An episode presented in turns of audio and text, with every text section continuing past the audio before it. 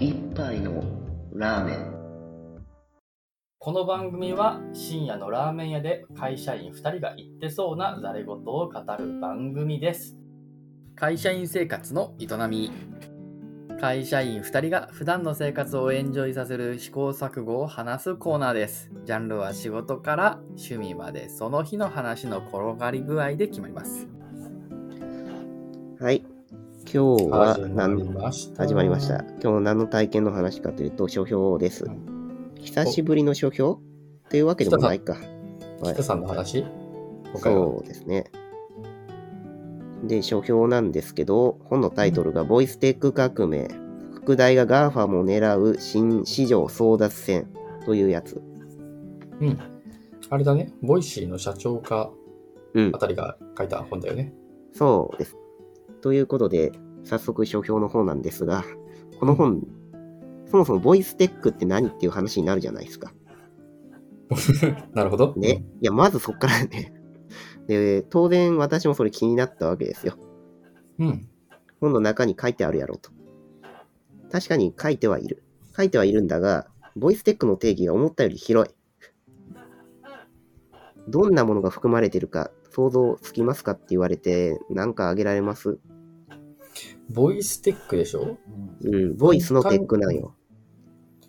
単純にさ、本当にボイスのテックっていうところだけを見ちゃうと、あ、うん、Siri みたいな音声認識うん。とか、うん、音声認識アプリ AI みたいなやつって思ったりもするし、一方で、え？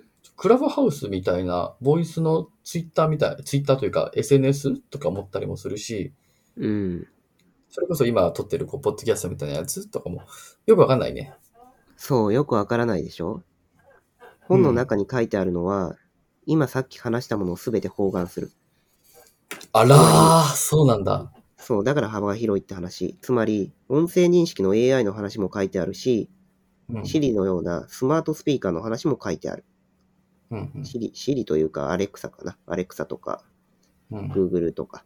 あとは、先ほどのプラットフォームの話ね。うん。ポッドキャストを配信したりするプラットフォームとか、そういう話もされてるし、それから、まだまだ終わらぬ。スマート、これ、イヤホン？エアポッドみ、エアポッツみたいなやつ。うんうんあの話もあるし、それだけじゃ終わらぬ。今度は広告の話も書いてある。うん。うん。いっぱいあるんだ。きり、きりがないんだ。いや、本当にきりがないくらい書いてある。だから、非常に辞書的な本だと思った。うん。こそうなんだ。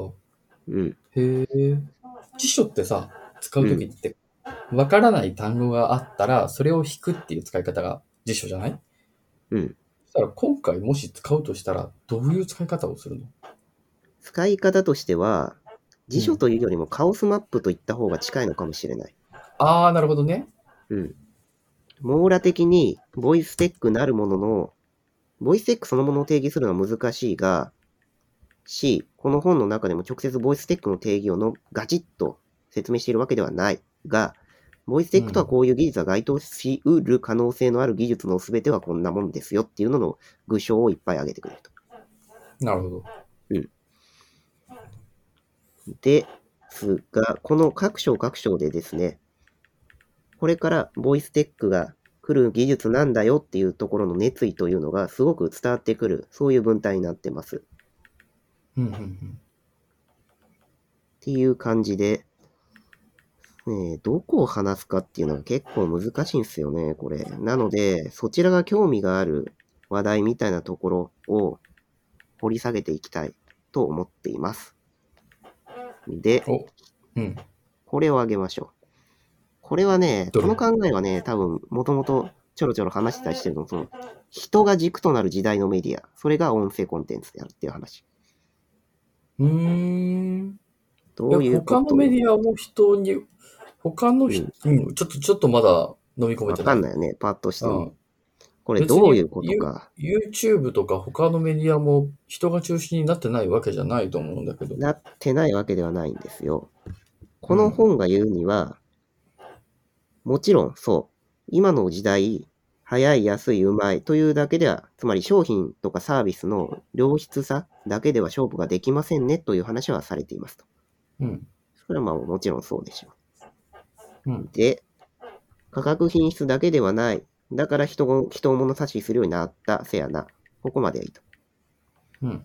したらば動画、テキストあるやないかと思うんですが、テキストや人の場合って、に比べて、音声はより人に依存したメディアであるらしいと書かれてます。どうしてかの根拠として、その音声って画像とか音声、あ画像とかテキストと違って、なかなか加工するっていうことがそう容易ではない。どうしてかというと、テキスト画像っていうのは手を使って作るものであり、うん。音声は喉から出る、声から、口から出るものだと。うん。うん。そして、現状、テキストや画像の方が加工技術の方も進んでるわけだから、なかなか音っていうのが、その人の素みたい、人の素の姿っていうのを伝えやすい媒体じゃないの？っていうところはあると。えーっと、音声の方が絵とか文章とかに比べて身体性が宿ってるみたいな理解でいいかな。そんな感じの理解でいいかな。うん。とあいう内容の、え、絵とかだったらさ、絵とか文章って別に手の形が大きかろうが小さかろうが、うん。年が若かろうが、たあの、なんか、えっ、と、わ、若いの反対なんだ？年、年食ってようが、あの、置いてようが若けりゃ、あ、そう、置いて、置いてる、関置いてようが、係うん。あんまり変わんないじゃない？極論さ、もう、もしゃすれば、あの、へうまい下手はあると思うんだけど、もしゃすれば、そこに身体性は現れない。手が大きかろうが小さかろうが多分作れる。けど、あの、声の方って同じものを再現しようとしても、むずね。難しくない？声、できる人はいると思うよ、声優さんとか。けど、声真似ってそんなに、あの、なんていうかな。真似るのが得、す、す真似る、真似るのがそんな難しい、簡単じゃなくて、身体性がかなり密接に関わっている。っていう理解。そうね、そういう感じかなと私も考えてます。うんうんうん。っていうんで、より人っていうのが大事になってくるメディアじゃないのっていうのがこれですね。うーん。で、あともう一つ、理由は二つあるんだけど、あともう一つ理由として挙げられているのは、テキストや、テキストっていうかまあ動画かね。とかに比べると、これ、うんはうん、これも結局だから数が伝わるっていうのに近いんだけども、情報が少ないわけじゃないうんうんうんつまり映像というコンテンツ、あーメディアコンテンツは音声というメディアコンテンツを、の完全なる上位互換になってるよね。うん。うん。ということは逆に言えば、音声というコンテンツは映像というコンテンツに比べて配信する情報量が少ない。うん。配信する情報量が少ない、コンテンツが少ないなら、勝負するのはどういうところで勝負するかってなってくると、より人のところうん。が浮き彫りにされるんじゃないのっていう、これは私の見解も含めた話、えーとちょっとした意訳になってるけど。うーん。あの、こか、この本ね、正直そこまであのガチガチに論理的に A ならば B みたいな感じで書かれてないんで、さっき言った通り、その、うん熱意ドリブンで書かれてるから結構、うんうんうん。読み解きとしてはそういう感じかなと。はい。うーん。なんか、単純に考えちゃうと、はい。音声メディアって映像メディアに完全に食われちゃうんじゃないの？包括してるんだったらもう、音声メディアっていらないじゃん。うん。思われてしまいそうだけどね。そこはなんで、って思うじゃない？うん。それはね、ちょっと、この人軸のメディアの話から少しそれるんだが、うん。こういう調査がありますと。うんどういう調査かというと、音声とか、あ、これは広告の話で、音声の広告と、その、音声以外の広告、映像メディアの広告でどっちが押し付けがましくないかっていう調査を、うん。アドビが2019年1月アメリカに行うと、行ったと。うんうんこれはスマートスピーカーを持つ1000人の回答者のうち約38%が、音声広告は他のに比べて押し付けがましくないと回答している。うーん。この利点があるね。これどういうことなのかっていうと、理由は書かれてないのね。うん。理由は書かれてないんだけども、あ、他にもね、いっぱい音声広告が他の広告に比べて優位性があるっていう調査結果が載っている章があるの。うん。私はどうしてそう、そうなっちゃうのかっていう仮説の一つとして考えているものがあって、それは、結局、音声ってさっきも言った通り、情報量が少ないわけじゃないうん。それでも人間って聞いたものを理解しようと必死に頭を働かせるわけよ。うん。でもね、どうしてもそうなると自分の都合のいいものになりやすいのよ。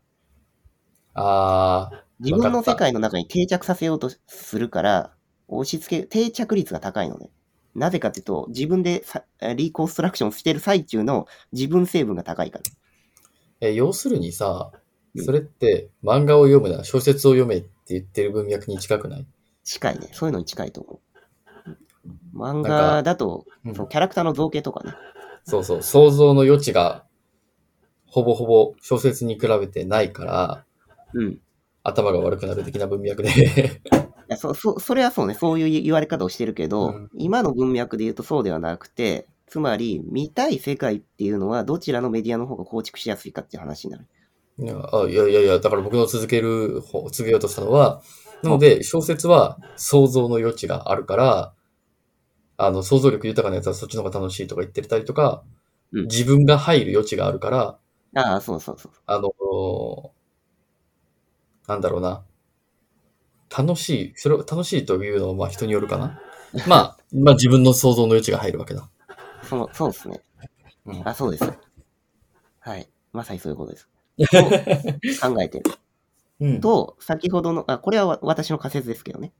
うんはい。だけど、調査結果は本に載ってあったやつね。で、調査結果が本に載ってあって、広告の世界でも音声、音声広告ってイケイケだぜみたいなことが書かれてあって、この本にはその、ひたすらに調査結果がどんどんどんって載ってあって何も理由が書かれてない。あの、仮説でもいいから何かあげてくれよって思って、私は考えたのよ。で、一つ思ったのはそういう話があるかなと思う。なるほどね。うん。となると、コンテンツとしての価値っていうのは、むしろ情報が欠落していることにこそ存在していると言える。うんだけども、この辺からまた私の持論になっちゃいますけど、うんだけどもですね、音声によって伝達できるうん限界があると。つまり、音声というメディアには載せられるコンテンツの質量に限界がある。これは当然そうですよね。。うん。うんうん。またあ、の、うん。ちょっと、あれだね、映像の方がやっぱり分かりやすいとか、そうで、そういうのはあるし、言葉だけでは絶対に伝わらんやろ、これっていうのは、コンテンツとしてあるわけね。あるね、あるね。うん。例えばっていうと、食い物の話を言葉だけで表現するのはかなり難しい。はいはいはいはいはい。もともと知ってる食い物の味とかならわかるけども、うん。そうじゃなかったら難しいし、これよくあるんだけど、昔私、シャーロック・ホームズとか読んでたのね。お、意外とそういう文学少年だった？いやいや、そんなことはない。単に、シャーロック・ホームズってなんやねんって思って気になって読んでみただけ。読んだら頭が良くなる本かなって思っ思い込んでた時期があったの。思い、あ、頭良くなりたかったんだ。そりゃ、かっこいいじゃん、探偵って。ね。これ今度い掘り下げたいな。今回やめとくけど誰でも。こういう時期あるでしょ。探偵ってかっこいいみたいに。で、読んでみたのね。うん。その時にいつも初めに出てくるのが、よくわかんないイギリスの家具とかが出てくるの。うん。でもそれを口で言われても全然わかんないのね。うん。うん。うん。で、その一例が、マントルピースって知ってる？こう全然意味わかんなかったんだけど。何それ？マントルのかけら？ほら、知らないじゃん。これね、言葉じゃ伝わんないから調べてみてください。はい。また調べとくよ。うん。これね、わかんない。だからこういう言葉が、部屋の描写で使われるわけよ、小説の中で。まあ今の場合小説だけど、まあ仮にそれをじゃあ Audibleのブックになったとしても同じで。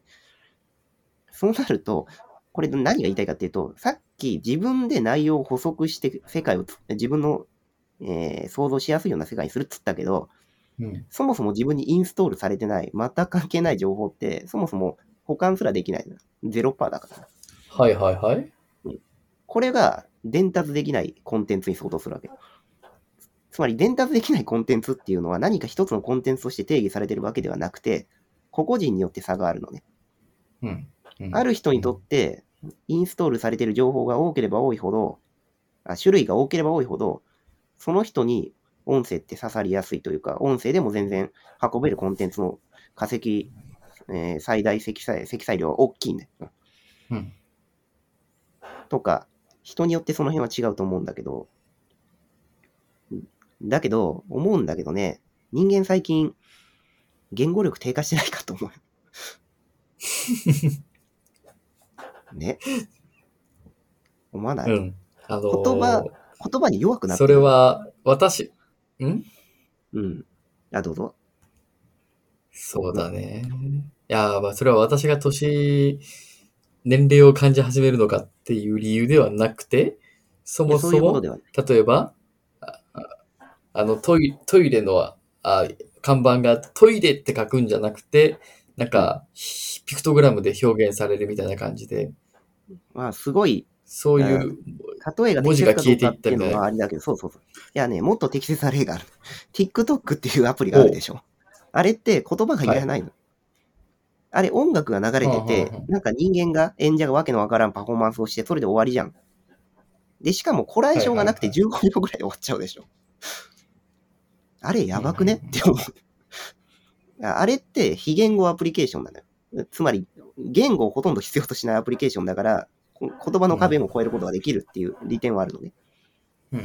だけど逆に、あんなものが流行っちゃったら何が起こるかっていうと、あれ？言葉いらなくねっていうか、言葉めんどくさくねってなっていく傾向にあるよ。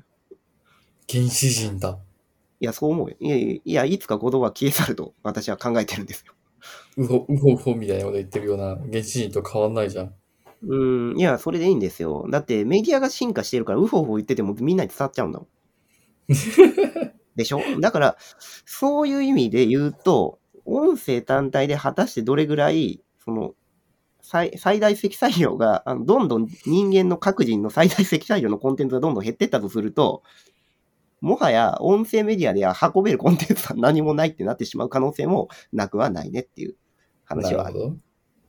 これ、ちょっとこの本に対するアンチ、アンチじゃないけど、まあ、この本ね、音声のメディアのいいところしか書いてないから、私は逆に、この、批判をしてみたいと思って、はい。こういうふうな話をして。うん。さすがにね、いいところばっかりしか書いてない本って、ちょっと心配になるのよ。なるほどね。客ちょっとね、公平性というか客観性というか、ちょっと心配になるよね。うんそう。この人たちすごい熱量があるから、その熱量がそのまま文体に反映されてて、だから、うん。ちょっと見えてない部分がもしかしてあるのかもなっていうところは読んでてもわかる。だからうん、この本を読むときにはぜひ読んだ後で、良いところしかなかったんだけど、じゃあ逆に悪いところは何だろうっていうのを考えてほしうんうんい。で、ちょっと話を戻すと、さっき言ったうん音声の特徴、つまり、情報が薄い分だけ保管しやすいから、えー気持ちのいいメディアになりやすい。耳障りのいい情報に自分、あーそれを変換してしまうっていう側面はやっぱりまだあるし、うんウホウホいう原始人に戻るまでにはまだ時間があるので、うん。その間は全然有望なメディアじゃないのかとも思ってるね。うんうんどっちが早いかねその人間が言語を忘れちゃうのが早いのか。いやー、人間の言語一応は、残っていくんじゃないのかな。どうだろうね。わからないね。いや、それはげね、言語は当然残るよ。言語は残るんだけど、共通言語かどうかはわからない。とは思ってる。うん果たして共通なんかなっていうのはわからん。ああ、なるほど。うん、みんな好きなものしか見なくなってて、その、各々の、だから仮にそれが言葉だったとしても、ただのミームに過ぎなくて、それは一歩集団の外に出ると何も通用しない。まあ、ローカル言語とか、企業内の言あ専門用語みたいな問題ね。うんそういうのはあるのかもしれないけど、もう全員が全員に通じるような言葉っていうのは徐々に減っていくんじゃないのかっていうのは考えてるね。これはでも、そんなすぐには起こらないとは思うけど、うんっていうことは思った。読んでて思った。だけど、それを、そういうことを考えるきっかけになるいい本だと思うし、切り口がいっぱいあるの、この本。まあうんうん、切り口というか、うーん、悪い言い方をすれば突っ込みどころ。いい意味で言えば、フック、とっかかりみたいなことを考えるための切り口がいっぱいあるんで、そういう意味で、えー読んでみればいいと思う。ただ全部読むの結構大変なんで、うん。面白いなと思ったセクションだけ取り上げるといいと思う。よかった。だけど考えるのをセットにしないと、この本はあまり価値がないと思っている。つまり、うんああ、すごい、なんか未来の予言書だみたいな感じで受け取るべきではない。はい。うんうん。はい、そうですね。っていう感じですね。あなるほど、ね。とは、あとはそうですね。これ一つの話題で、だからそう、これぐらい時間かかっちゃうんだよね。これで一個の話題だからね。で、しかもページ数で言うと多分これね、3ページか4ページぐらいしかないんじゃないかな。まあ、それは北さんのね、いろいろ主観とか仮説とかが入ってたから、そうそうそうそうそう膨。らんだとは思うけど、うんなるほどね。じゃあ、次回にうーん、そうね。もう一個入れてもいいかもしれないね。取るなじゃあら取るで。はい。うん。次回期待しようかな。はい、わかりました。じゃあ、今回はこれくらいで。はい。はい。